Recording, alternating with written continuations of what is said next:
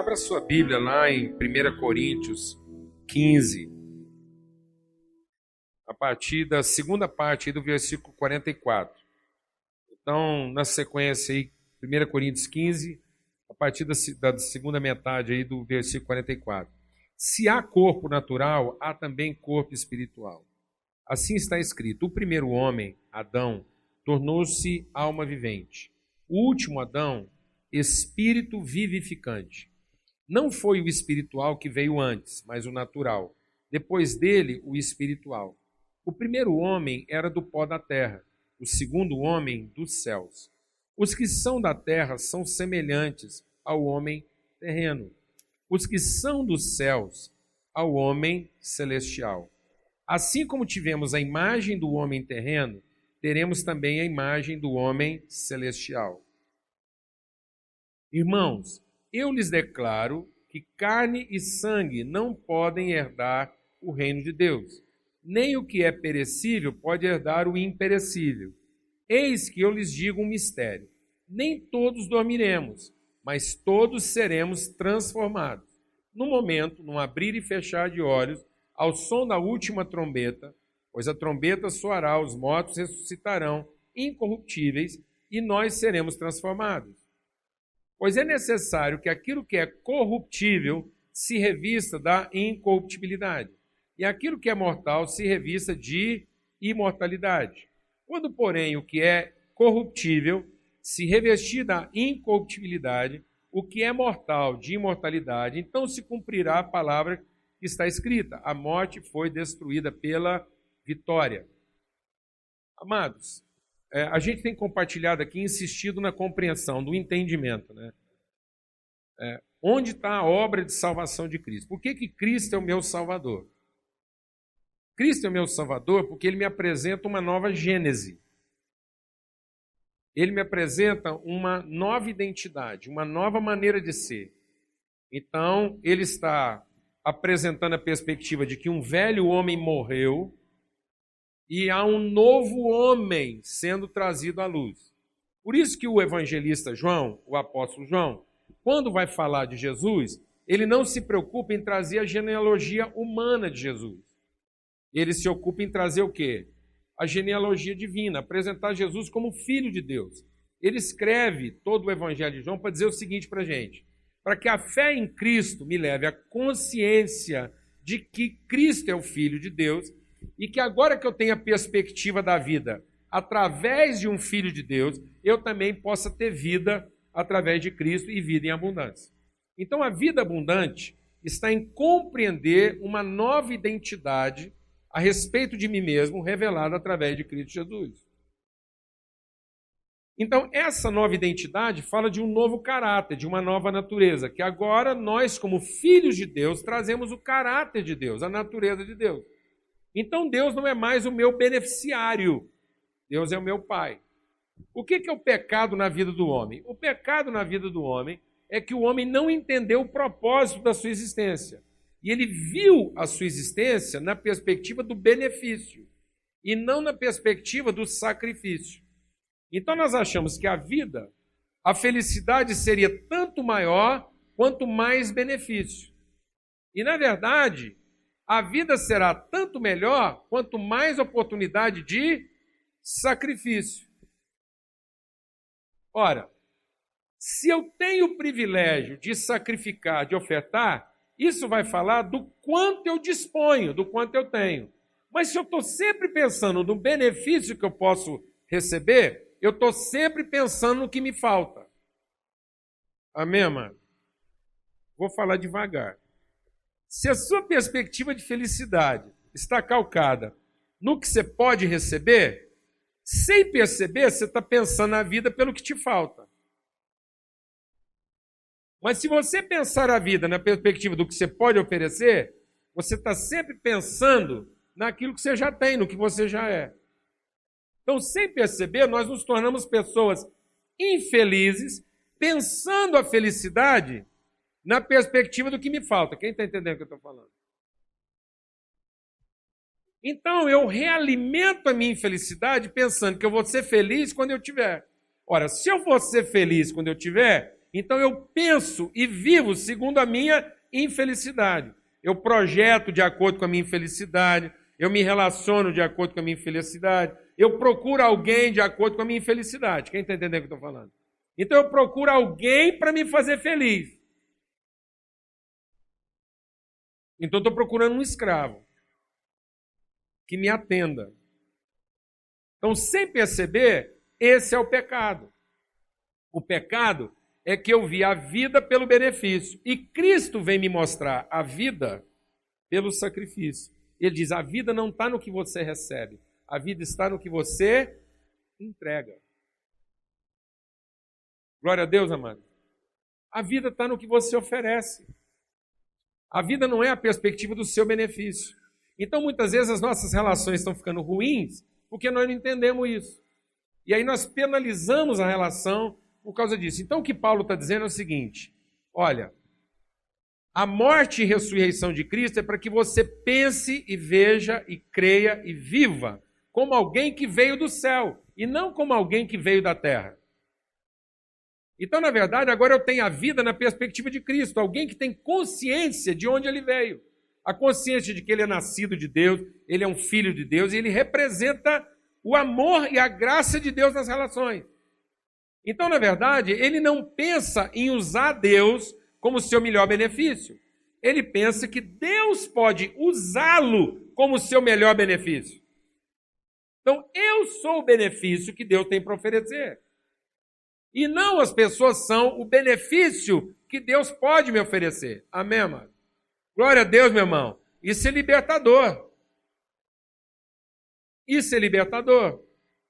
Porque deixa Deus ministrar o seu coração. Aquilo que eu recebo, o benefício, deixa Deus ministrar o seu coração. O benefício, ele é relativo. O benefício é relativo, e sendo relativo, ele é corruptível. Por exemplo, eu posso impedir alguém, eu posso impedir alguém de receber. Então eu eliminei o quê? O benefício dele. Mas eu não tirei dela o privilégio de ofertar. Então ninguém rouba de você o privilégio de ofertar. Mas alguém pode roubar de você a oportunidade de receber. Quem está entendendo o que eu estou falando? Então, ninguém me impede de ofertar. Alguém pode usar mal o que eu oferto. Por exemplo, eu posso dar pão para ela e ela jogar fora. Eu posso usar pão, dar pão para ela e ela usar o pão que ela comeu para juntar energia para fazer o mal. Então ela pode usar mal o benefício, mas isso não muda a minha natureza de ofertante, de doador. Então, o benefício é relativo, mas a oferta é absoluta. Glória a Deus, amado. Então, receber um benefício é corruptível, porque você pode receber de manhã e não receber o mesmo benefício à tarde. Você pode estar desfrutando uma determinada vantagem de manhã e não desfrutar a mesma vantagem de tarde. Você pode montar sua vida pelo que você possui hoje, mas isso não garante a sua felicidade amanhã, porque pode ser que você não possua o que você possui hoje amanhã. Então, se a sua felicidade está calcada no que você recebe e no que você possui, isso vai encher o seu coração de ansiedade, porque você pode ter hoje e pode não ter amanhã. Mas você pode ser doador hoje e estando vivo amanhã, você pode ser o quê? Doador amanhã. Então você pode ter certeza de que amanhã será um doador, mas você não pode ter certeza de que amanhã você vai ser um recebedor. Glória a Deus. Então, se eu montar a vida na perspectiva do que eu posso receber, eu estou investindo no lado corruptível da minha vida. Amém? Então, quando eu monto a minha vida na perspectiva do que eu recebo, essa comida que eu como, alimenta o meu corruptível. Amém? Mas a comida que eu ofereço alimenta o incorruptível dela. Quem está entendendo? Então, toda vez que eu oferto alguma coisa, eu estou alimentando o que fica. Toda vez que eu apenas me alimento do que eu recebi, eu estou alimentando o que passa. Vou explicar isso melhor. Você pega lá sua filha, seu filho, menino, você tem que comer couve, menino. Porque se você não comer couve, você vai ficar anêmico, subnutrido. Couve é bom, menino, tem ferro. E se você não comer couve, vai ficar de castigo, vai para o inferno.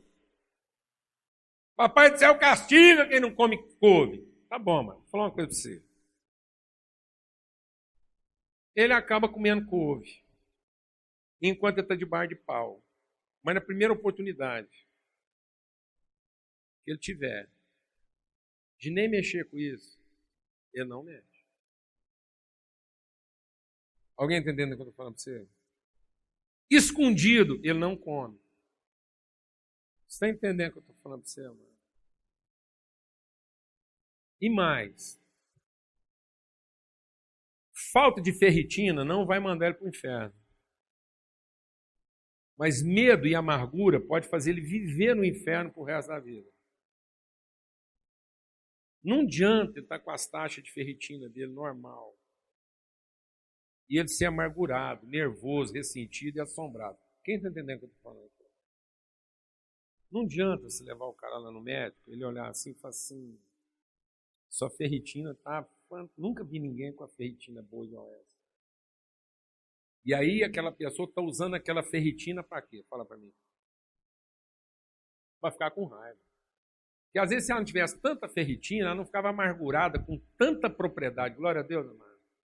Às vezes se ela tivesse assim com as taxas dela um pouco mais debilitada, amém? Nem com raiva ela dá conta de ficar. Glória a Deus, amado. Posso ouvir um amém? Então, amado, não é a couve. Não é a couve. É o gesto. É o gesto da preparação.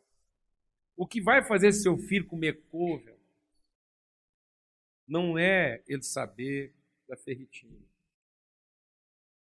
O filho da gente aprende a comer couve quando ele percebe que aquilo deixa a gente alegre Glória a Deus, amado. E não nervoso, glória a Deus. Posso ouvir um amém, meus irmãos? Aleluia. Porque o seu menino está olhando e fala assim: essa ferritina não está fazendo bem para minha mãe. O que ela come couve, ela fica cada dia mais nervosa. Será que minha mãe está nervosa, né, com a couve que ela está comendo?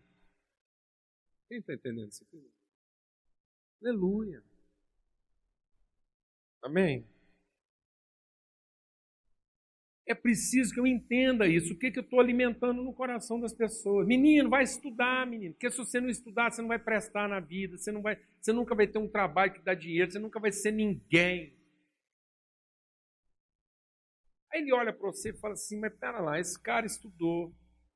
Ele tem dinheiro. Ele, a gente mora numa casa boa. Mas ele não é feliz com a minha mãe.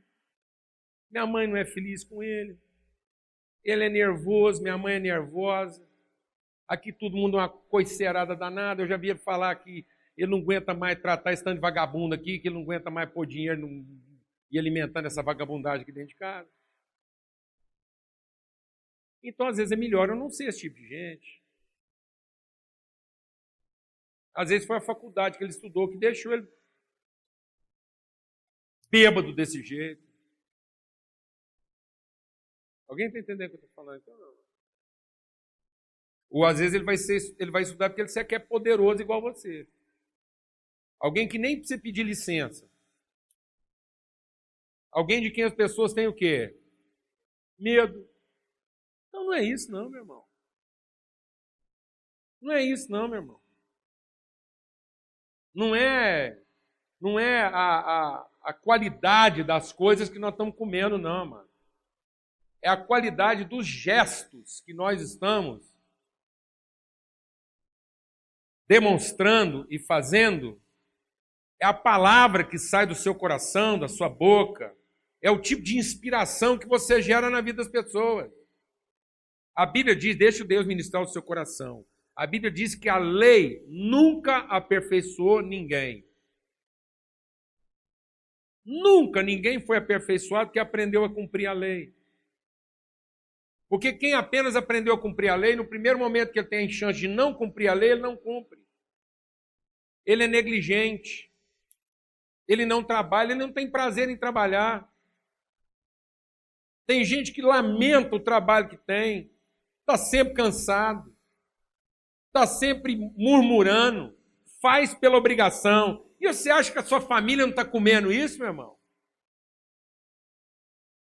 O que, que você acha que a sua família come misturado com a couve? E você acha que a ferritina da couve vai salvar a família? Se essa couve está temperada de outras coisas, está temperada de murmuração, de orgulho, de, de, de, de amargura, de ressentimento, de vaidade, de agressividade, de ameaças. E esse sentimento ruim todo vem de quê? De onde vem nossos sentimentos ruins? Que está sendo mal servido. Final de contas, infelizmente, é com vocês que eu tenho que rachar minha ferritina. Porque se eu pudesse estar tomando essa ferritina em comprimido, eu tomava.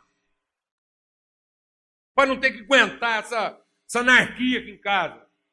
Estou exagerando, irmão? Eu estou exagerando, meu irmão?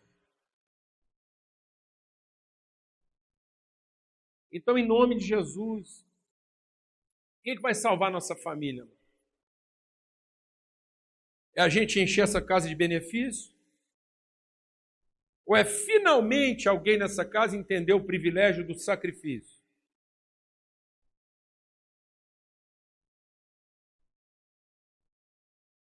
O que, que vai salvar nossas relações? Por que, que a gente está ficando tão cansado? Por que, que muitas vezes a gente não aguenta mais o que está fazendo? Porque está fazendo pela obrigação. A palavra de Deus diz que aqueles que esperam em Deus não se cansam. Por que, que a gente tem atividade na vida da gente que a gente não se cansa? Porque a gente viu naquilo o sentido, o prazer. A gente vê as pessoas que a gente ama se alegrando com aquilo. A gente vê as pessoas que a gente ama sendo, sendo alcançadas por aquilo. É mais do que a ferritina da couve. É o prato bem servido, é a alegria. É a pessoa ter sido lembrada. É você não encontrar com a pessoa depois de muitos anos e ela chegar lá e tá lá aquele bolinho de fubá que ela gosta. Alguém está entendendo o que eu estou falando ou não? Outro dia um cara falou, você fica falando só de comida lá nessa reunião lá? Não é isso. Eu estou falando de reunião de família. Reunião de família. Uma reunião de família, amém? Não é? Quer coisa mais sem graça que a reunião de família e não rola lá nem um, um biscoitinho? Pelo amor de Deus, velho. Que distração é essa? Que quebradeira é essa que não, não rolou nenhum, né? Deus misericórdia, dá um jeito. Um, trem lá. Pede emprestado. A Bíblia diz: se não tiver açúcar, vai, bate pro seu vizinho e pede. Ah, mas é humilhante pedir açúcar emprestado. Não, é divino, é, é digno. Você foi lá, se humilhou, dependeu de Deus, ele tocar o coração do seu vizinho, você levou o biscoito para casa, está tudo certo. E se ele perguntar, mas o que, que você veio aqui pedir um biscoitinho? Ah, estou quebrado, está ruim, estou recebendo uma pessoa que eu gosto muito e não queria receber ela sem oferecer nada. Glória a Deus, amado. É o seu trabalho. É o seu trabalho de ir lá passar vergonha, ir no vizinho, pedir nem que for uma rosca velha para você poder repartir com um amigo. Isso é trabalho. Você foi lá, se humilhou, porque você queria abençoar alguém. Você não queria receber ninguém de mão o quê? Abanando. Isso, amados, é vida. É isso que Deus fica bagunçando a nossa vida o dia todo. É aquele menino que do nada tem uma cólica lá três horas da manhã. Glória a Deus, posso ouvir um amém? Aleluia? Amém? Um amigo, esses dias eu tomei consciência que eu tinha ligado tarde com um amigo. Na minha cabeça não era tarde, era só 11h15. Mas eu nunca imaginava que ele dormia tão cedo. Liguei para ele, aí a hora que ele atendeu, eu falei, é o Paulo Júnior. Em vez dele me perguntar como é que eu estava, ele perguntou o que, que eu estava precisando. Eu falei, acordei o cara. Uma pessoa que atende o telefone, falando, o que, que você está precisando, acordei o cara. Né? E se tivesse acordado, pô, irmão, como é que você está? Amém, amado? Mas essas coisas valorizam a relação. É por isso que às vezes Deus permite que algumas coisas vão dando errado na nossa vida. Para a gente poder precisar um do outro. Para a gente poder alimentar na nossa vida aquilo que é permanente. Glória a Deus. Porque senão a gente alimenta só o que é passageiro. A gente está alimentando só o que é relativo. E Deus quer que você alimente o que é absoluto. Alimentar uma amizade é absoluto. Servir alguém com aquilo que está no seu coração é absoluto. Amém, amado? Trabalhar por alguém na hora que você estava querendo é ficar à toa. Que é a visita inconveniente, que é trem fora de hora. Trem atrapalhado, fora de hora. Ruim de fazer. Glória a Deus. Amém. Aleluia. Aí você vai lá e faz. Amém, amado? Posso ouvir um amém? Porque você está alimentando o quê? o permanente, o incorruptível. Então é isso que Jesus vai fazer. O que, por que Jesus me salva? Porque ele está sendo traído e está repartindo pão. Ele está sendo injuriado, humilhado, envergonhado, sacrificado e está falando de perdão. Pai, perdoa porque eles não sabem o que estão fazendo. Ele está com a sua alma angustiada, sofrendo o que ele nunca sofreu antes e está orando, Pai. Eu até queria, se eu pudesse te pedir, eu pedi para você me poupar disso. Mas não foi para me poupar que eu vim aqui. Não foi para ser poupado que eu vim aqui. Então não posso pedir que o Senhor me poupe. Eu só posso pedir que o Senhor faça a sua vontade através da minha vida. É isso que vai renovar você, amado. Não é você ficar lá pedindo que Deus te poupe. Não é você ficar lá pedindo que ninguém te traia. Não é você ficar pedindo que ninguém te ofenda. Isso não vai melhorar você, isso vai piorar você. Você ficar cercado só de gente que faz o que você gosta, que te enche de benefício e que te agrada em tudo, vai piorar você. Porque vai impedir você de ser um ofertante, um doador, alguém que está preocupado em abençoar, em servir, em atender. Glória a Deus, amado.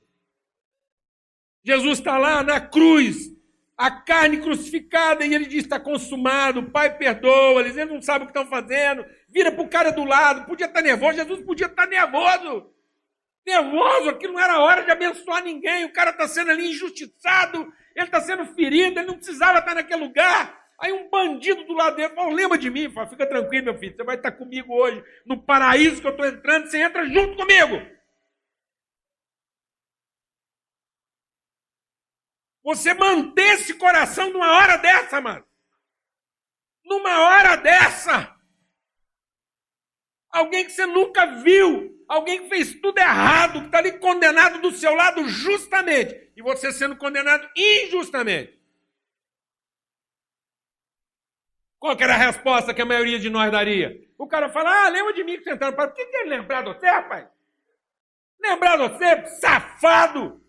Você está colhendo o que você semeou, companheiro. Agora você aguenta a bronca. Vai fazer um discipulado. Vai para o encontro, vai para o monte. A hora que tiver bom, você vem conversar comigo. Que nada, mano. Jesus agarra com o homem ali. Primeira oportunidade, primeiro sinal. O menor sinal. Jesus abraça o menor sinal de arrependimento. Porque quer abençoar sempre. Está ali, recebendo nada e ofertando tudo. Você entendeu isso, amado? Até um filho de Deus pode ser impedido de receber. Mas nenhum filho de Deus será impedido de ofertar. O mundo pode impedir você de receber. Pode haver um momento na sua vida em que você não vai receber absolutamente nada do que você merece. Pode haver um momento na sua vida que ainda vão tirar de você o que não podia ser tirado. Mas nem isso vai impedir você de continuar oferecendo. Você recebe essa palavra, mano? A vida pode impedir você de receber. A vida pode tirar de você que não era direito tirar. Mas isso não vai impedir você de ofertar. E você não é mais um recebedor. Você é um ofertante. Você não é mais alguém que vive de ser beneficiado. Você é agora alguém que vive de abençoar. Receba essa palavra e a sua vida vai ser transformada. E você vai conhecer uma alegria que você nunca conheceu antes. E ninguém vai poder roubar a sua alegria. Ninguém vai tirar de você, nunca mais, alguém vai tirar de você a sublime alegria de ofertar sempre, de dar sempre. Amém? E é por isso, amados, que a gente está aqui, a nossa ceia é um momento que a gente tem de compartilhar, de repartir pão. Hoje de manhã veio uma irmã aqui na nossa primeira reunião. Era a primeira vez que ela estava vindo. E ela fez uma pergunta: Eu posso eu posso comer do pão. E aí a gente falou para ela o seguinte: falou, essa é a casa do nosso pai. E o nosso pai é abençoador, ele, ele gosta de receber gente em casa. E aqui na casa do nosso pai, todo mundo que chega, ele quer que todo mundo come. Aqui a gente fica dos mais sem graça quando a gente está comendo e alguém chega aqui e não quer comer com a gente. Porque fica parecendo que nós temos que parar tudo. Aí tem que parar tudo. O cara não quer comer, então para tudo. Não é assim lá em casa, mano? Ah, não é assim lá em casa? Glória a Deus. Na casa do nosso pai é assim. Então é para que todos comam. Amém? E não comam no pão, como do gesto. E aí a gente fica repartindo pão que até a gente esquece de comer, tem hora. Tem irmãos aqui que a hora que a gente termina a ceia, está com 10, 20 pedaços de pão e esqueceu de comer. Foi dando um para o outro, recebendo, foi dando, recebendo, esqueceu de comer. É igual reunião de casa mesmo. Alguém, você leva o frango e alguém pergunta, o frango tá bom? Vai nem comer. É, esqueci. Fui repartindo, fui servindo um outro e tal. Estou satisfeito sem ter comido. Glória a Deus, amado. Posso ouvir um amém? Essa alegria, alegria de dizer bem-vindo para o outro, dizer, olha, você chegou na casa do seu pai, você é parte dessa família, Aqui estão seus irmãos. Coma desse pão com a gente. Coma dessa alegria com a gente. Participa dessa mesa conosco. Isso é para todos. Então nós queremos convidar todos que estão aqui a participar dessa mesa conosco. Você chegou na casa do seu pai, aqui estão seus irmãos. Coma desse pão com a gente. E tenha certeza, se você comer desse pão com a gente, isso vai mudar a sua vida, vai transformar seu coração. Você nunca mais vai esquecer que um dia você teve com a sua família. Amém, amado? e que ninguém repartiu aqui com você porque você merecia, porque você pagou a conta, porque você fez alguma coisa para merecer comer esse pão. Não, ele é de graça, ele é essa oferta, é a oferta do nosso Pai em favor de todos os seus filhos. Amém? E é com essa alegria que nós vamos repartir esse pão aqui essa manhã. Vamos dar graça. Senhor, muito obrigado. Muito obrigado, Pai, por essa manhã. Muito obrigado, Pai, pelo privilégio da gente estar aqui e compartilhar desse pão, dessa comunhão. E em nome de Jesus. Obrigado porque somos uma família. E nós somos uma família. E aqui a gente quer mesmo receber do teu espírito, esse espírito abençoador. Sermos novas criaturas. Gente que não está preocupado consigo, mas que está preocupado com os outros. E, e como é que nós podemos abençoar outras pessoas? No nome de Cristo Jesus. Amém? Amém e amém. Graças a Deus. Alguém pode ajudar a gente na distribuição do pão aqui? Aleluia. Graças a Deus.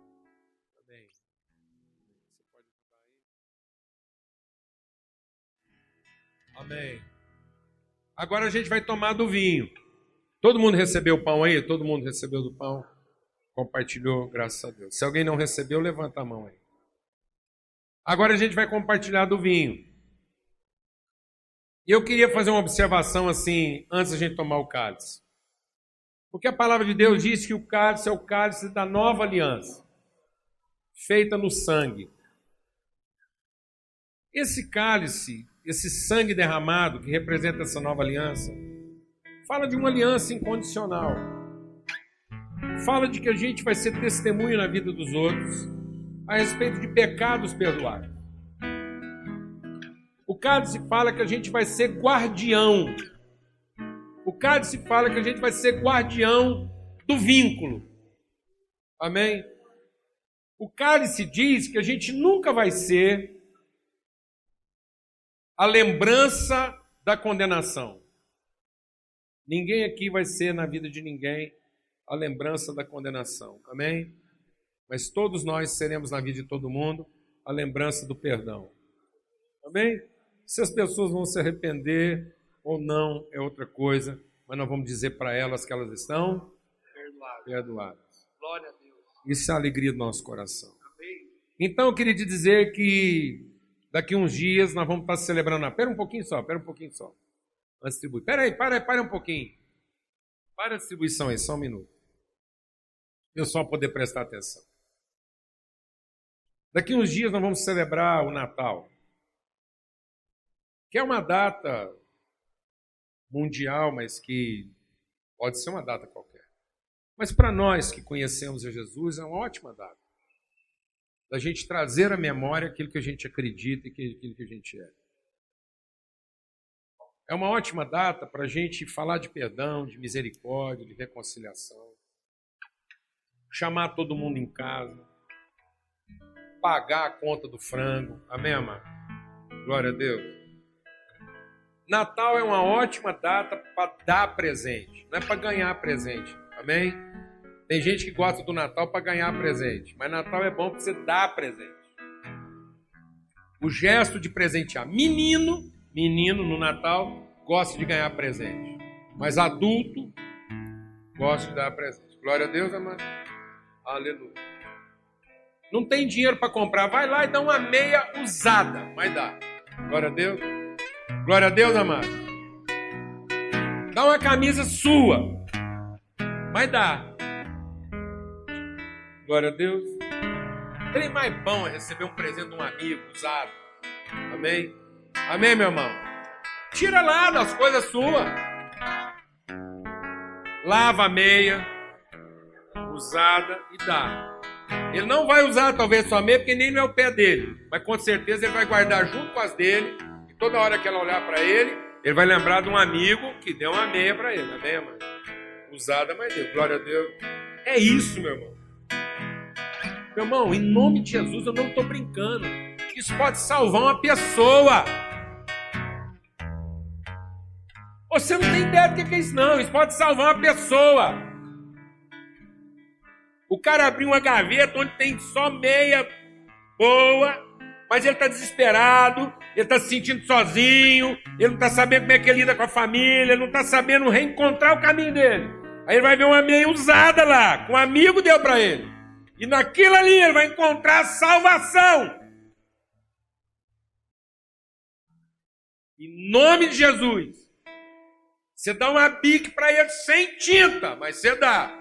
Mas, rapaz, essa bique eu gastei ela até o fim. Olha o tanto que essa bique foi fiel. É isso aí, eu quero que você me gaste até o fim. Leva essa bique sem tinta para casa. Toda hora que você olhar para ela, você pensa que essa bique sou eu. Você pode me usar até a tinta. Você entendeu isso ou não? Irmão? É o gesto, meu irmão. Está faltando o gesto entre nós. Chama aquele cunhado difícil. Chama aquele cara, aquela tia nervosa rica em ferritina, que a mulher comeu couve a vida inteira. Que a mulher comeu. Não, porque a gente chata come couve a vida inteirinha. Eu como couve.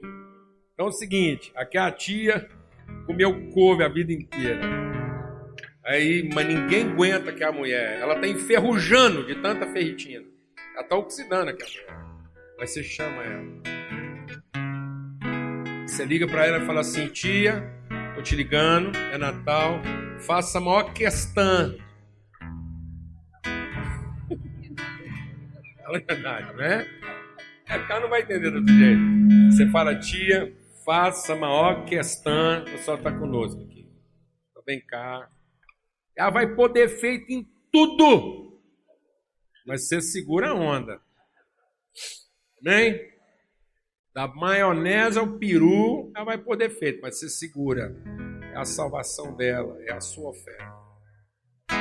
Glória a Deus, amado. É a sua oferta. Amado, eu tenho um amigo, ele está quase morrendo já. Ele está quase morrendo. Ele é pastor do nosso ministério, já está bem idoso já. Ele nunca casou. Comeu couve a vida inteira esse cara. Nunca fui visitar ele num hospital. Cara saudável. Mas pensa um cara implicante. Achava defeito em todo mundo. Quase todo dia eu estava no escritório, tinha uma sessão dele lá para vir entregar os irmãos. Ele vinha entregava os irmãos tudo. É fulano, tá aí, fulano, tá aqui. Um dia, e tudo na revelação. O Senhor me revelou, me revelou. Aí um dia eu virei para ele e falei assim, irmão, vou fazer uma pergunta. Você é um cara que tem dom, você tem ministério, você vai para tudo quanto é lugar, o povo gosta de ouvir você pregando. Mas assim, é muito difícil para você. Esse povo, nós, nós somos muito pesados para você. Para que, que você vê tanto defeito e ainda continua com a gente? Por quê? Simples. É o único lugar onde eu sou tratado como família.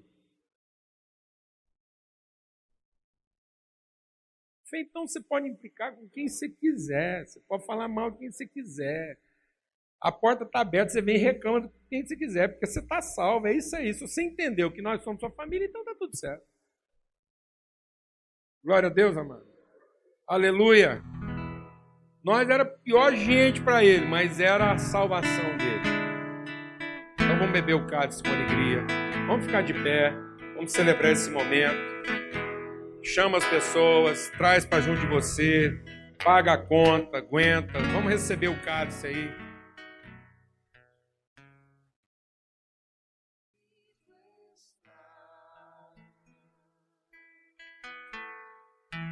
Amém. Esse cálice é o cálice da nova aliança, é o sangue derramado para perdão dos nossos pecados.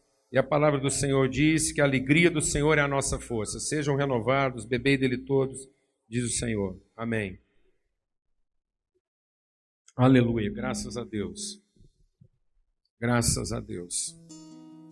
Muito bom. Que o amor de Deus, o Pai, a graça bendita do nosso do seu Filho Jesus Cristo, nosso Salvador, a comunhão, o selo, o testemunho, a consolação do Espírito Santo de Deus, seja sobre todos, hoje e sempre, em todo lugar.